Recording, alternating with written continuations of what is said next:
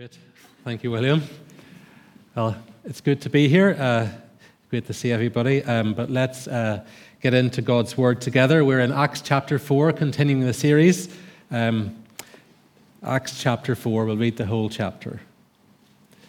This is God's Word. The priests and the captain of the temple guard and the Sadducees came up to Peter and John while they were speaking to the people. They were greatly disturbed because the apostles were teaching the people, proclaiming in Jesus the resurrection of the dead. They seized Peter and John, and because it was evening, they put, him, put them in jail until the next day. But many who heard the message believed, so the number of men who believed grew to about 5,000. The next day, the rulers, the elders, and the teachers of the law met in Jerusalem. Annas the high priest was there, so were Caiaphas, John, Alexander, and others of the high priest's family. They had Peter and John brought before them and began to question them By what power or by what name did you do this? Then Peter, filled with the Holy Spirit, said to them, Rulers and elders of the people, if we are being called to account today for an act of kindness shown to a man who was lame and are being asked how he was healed, then know this, you and all the people of Israel. It is by the name of Jesus Christ of Nazareth, whom you crucified, but whom God raised from the dead, that this man stands before you healed. Jesus is the stone you builders rejected, which has become the cornerstone. Salvation is found in no one else, for there is no other name under heaven given to mankind by which we must be saved. When they saw the courage of Peter and John and realized they were unschooled, ordinary men, they were astonished and took note that these men had been with Jesus. But since they could see the man who had been healed standing there with them, there was nothing they could say. So they ordered them to withdraw from the Sanhedrin and then conferred together. What are we going to do with these men? They asked. Everyone living in Jerusalem knows they have performed a notable sign, and we cannot deny it. But to stop this thing from spreading any further among the people, we must warn them to speak no longer to anyone in this name. Then they called them in again and commanded them not to teach at all in the name of Jesus. But Peter and John replied, What is right in God's eyes, to listen to you or to him? You be the judges. As for us, we cannot help speaking about what we have seen and heard.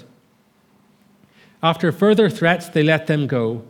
They could not decide how to punish them because all the people were praising God for what had happened for the man who was miraculously healed was over 40 years old. On their release, Peter and John went back to their own people and reported all that the chief priests and elders had said to them. When they heard this, they raised their voices together in prayer to God. Sovereign Lord, they said, you made the heavens and the earth and the sea and everything in them. You spoke by the Holy Spirit through the mouth of your servant, our father David. Why do the nations rage? And the peoples plot in vain. The kings of the earth rise up, and the rulers band together against the Lord and against his anointed one. Indeed, Herod and Pontius Pilate met together with the Gentiles and people of Israel in this city to conspire against your holy servant Jesus, whom you anointed. They did what your power and will had decided beforehand should happen. Now, Lord, consider their threats and enable your servants to speak your word with great boldness. Stretch out your hand to heal and perform signs and wonders through the name of your holy servant Jesus.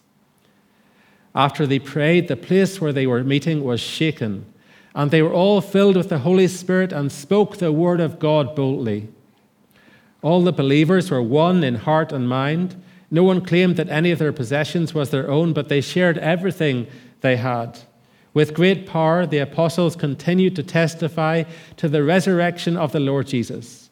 And God's grace was so powerfully at work in them, all that there were, all, all that there were no needy persons among them. For from time to time, those who owned land or houses sold them, brought the money from the sales, and put them at the apostles' feet. And it was distributed to anyone who had need. Joseph, a Levite from Cyprus, whom the apostles called Barnabas, which means son of encouragement, sold a field he owned and brought the money and put it at the apostles' feet. And we thank God for his word.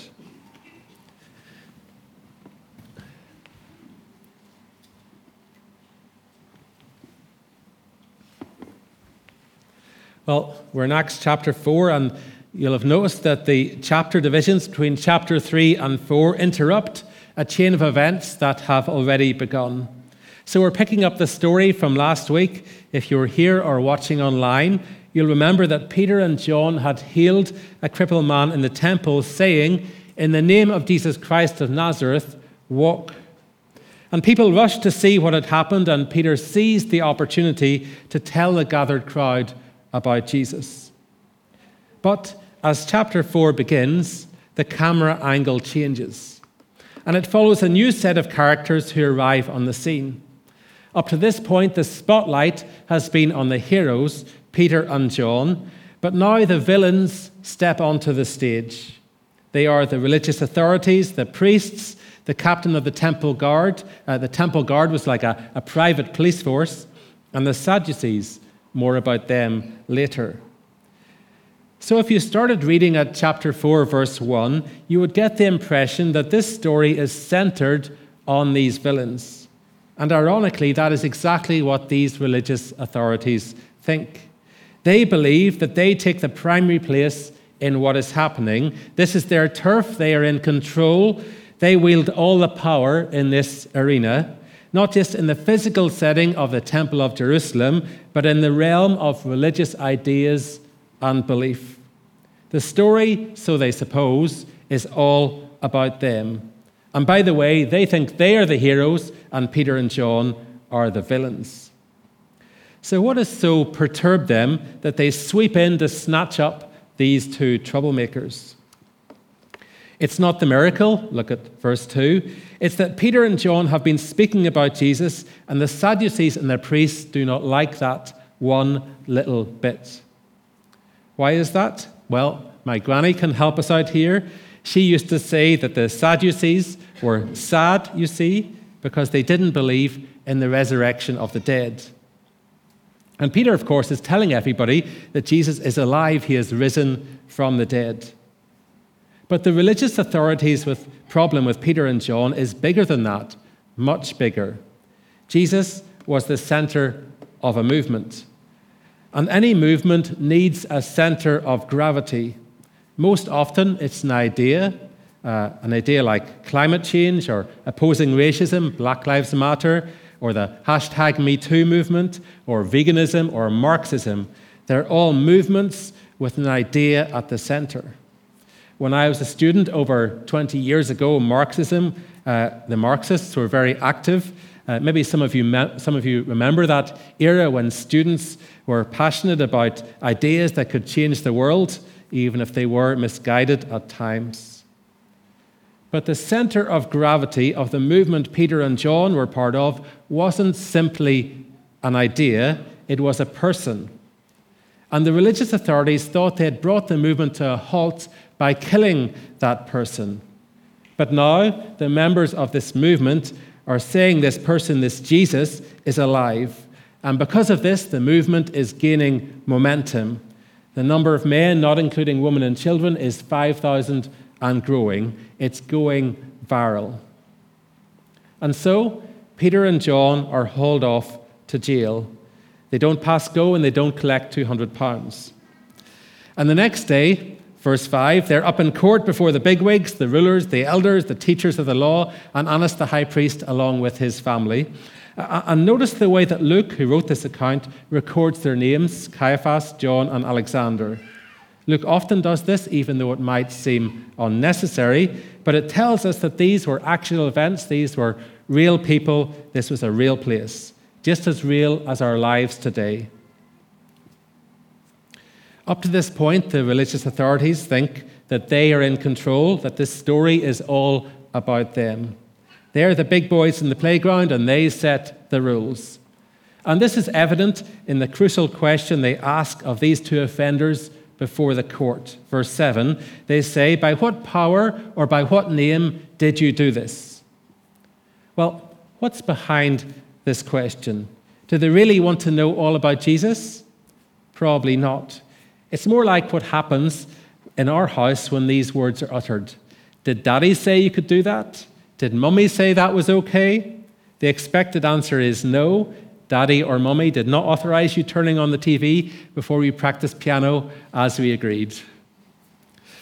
The right answer that Peter and John are supposed to give is that they're sorry because they weren't authorized to make religious proclamations. They weren't permitted to preach, unlike the people who make up the court before which they stand. End of story. Well, because of my interest in engineering, I get these videos popping up on Facebook about cool things that people have designed. And there was one the other day about an unsinkable boat. In the video, the boat is upside down, and next thing, all by itself, it just flips the right way up. And that is what is happening here. The story suddenly flips. And the irony is that the real villains, the religious authorities, thought that they were the right way up. But we see, seeing it from the vantage point of the storyteller, that this is not the case. Or do we? Have we really accepted this in our hearts and our minds? Because this story isn't just about Peter and John. If we are also believers in Jesus Christ, if we are part of this movement, this story is about us too. Let me jump ahead to verse 13 for a moment to explain the power dynamics in this situation.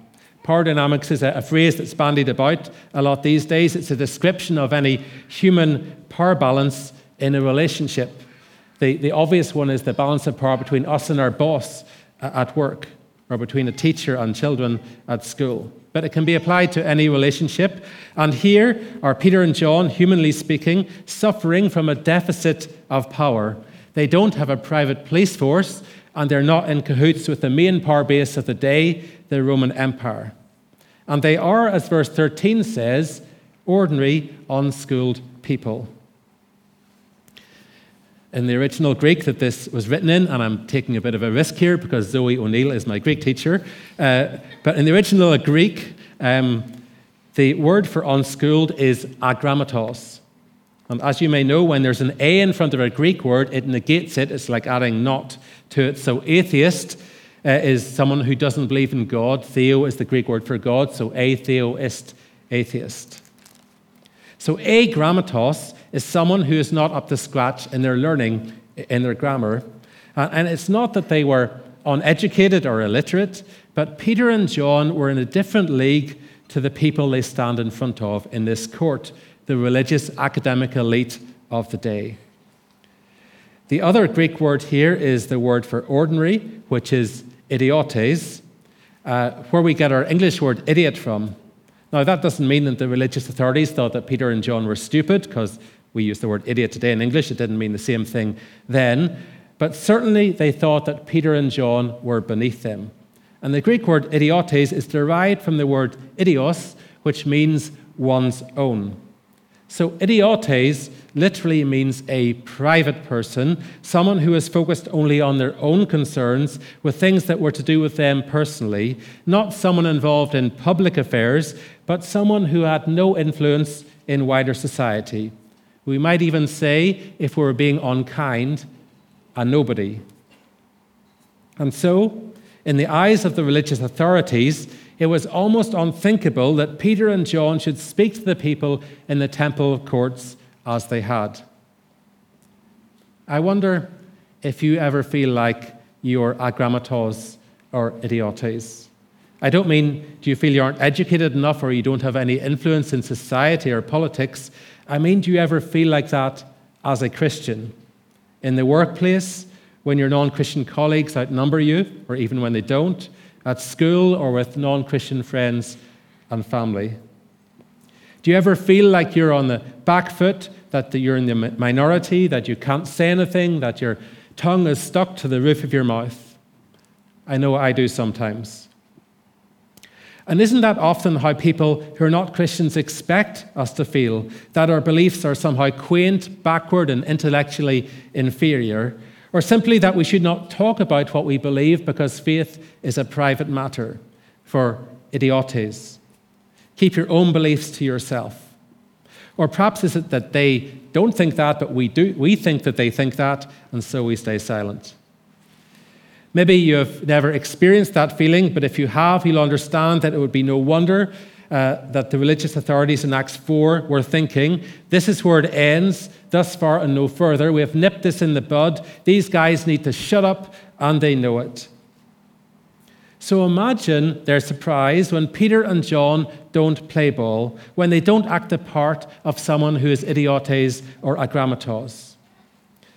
Someone has said that the, the book of Acts is not the Acts of the Apostles, as we assume, but rather it's the book of the Acts of the Holy Spirit.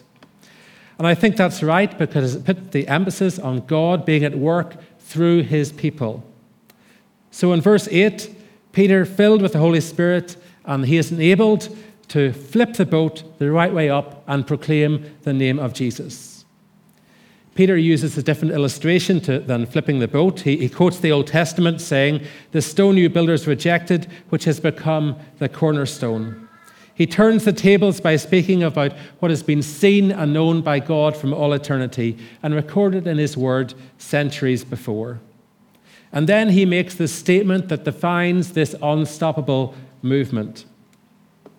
He says, Salvation is found in no one else, for there's no other name under heaven given to mankind by which we must be saved.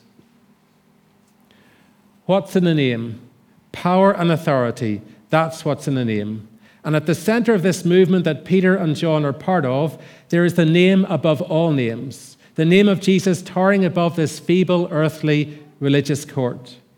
These villains who mistakenly thought they were the heroes of the story are reduced to walk on parts as the main character, Jesus, takes the stage. Jesus, the Savior, the hero of heroes, the only one who can rescue us. And these words Peter proclaimed about Jesus in the power of the Holy Spirit are as true today as they were 2,000 years ago. The only difference for us now is that back then one side thought they were right and thought that the other side were wrong. Now people might say to us, We're both right, and try to pull the rug from beneath your feet. Sure, you believe that. I believe something else. What does it matter? But the God of the universe, the God of reality, won't allow that. It does matter. Acts 4, verse 12, is an exclusive claim about Jesus. There is no other name under heaven by which we must be saved. Jesus is the only way. And surely, if we call ourselves follower of Jesus, followers of Jesus, surely we need to echo the words of Peter and John in Acts 19 and 20. Which is right in God's eyes to listen to you or to him? You be the judges. As for us, we cannot help speaking about what we have seen and heard. So, my question for uh, myself today and for you is this Are you an idiotes? Do I keep my faith in Jesus private or do I make it public? And a follow up question to that is Are you unschooled? Are you agrammatos? I don't mean did you do GCSEs or A levels. I mean, are you schooled in Jesus? And as I read Acts 4 and preparing for this, what really stood out for me was that second half of verse 13 where it says, They were astonished and they took note that these men had been with Jesus. These men had been with Jesus? Have you been with Jesus? In His Word, with His people, filled with His Spirit, praying in His name? That's what enables us to flip the boat the right way up, to see things as God does. That's what enables and empowers us to have the courage to make our private faith public. You know, when this happened, uh, to, uh, to Peter and John, the religious authorities thought they were bringing this movement to a grinding halt. But all their actions did was to give it more momentum. Verse 28 says, They did what God's power and will had decided beforehand would happen. God is unstoppable, and we can take courage in that, just as those early followers of Jesus did, and speak the word of God boldly. And in those last few verses of Acts, we read that they not only spoke, they acted with generosity to change the lives of those in need. And that's important because our words, our actions, and our attitude all speak of Jesus. Speaking boldly doesn't mean being rude or disrespectful of legitimate authority or abusing our position of authority over others when the power dynamics are in our favor. Peter and John exemplify the right approach in this account. At no point do they disparage the court before which they stand. And in those personal conversations, Peter reminds us in 1 Peter chapter 3 that we should always be prepared to give an answer to everyone who asks, to give the reason for the hope that we have, but to do this with gentleness and respect. So I hope you're encouraged today by these words to share your hope in Jesus in whatever way you can, whether, whether it's going to a far off country or whether it's here at home with your family, your friends, your work colleagues, and so on. Remember, don't be idiotes. Don't keep your faith in Jesus private, but let it be known, let it be public, because there's no other name under heaven by which we must be saved.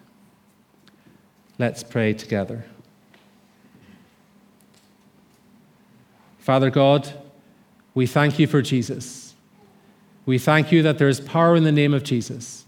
We thank you that salvation comes in Jesus and that the only way to you is through Jesus.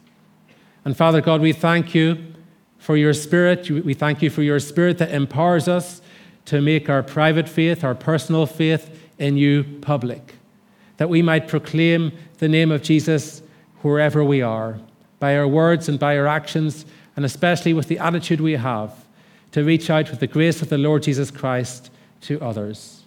And in his name we pray. Amen.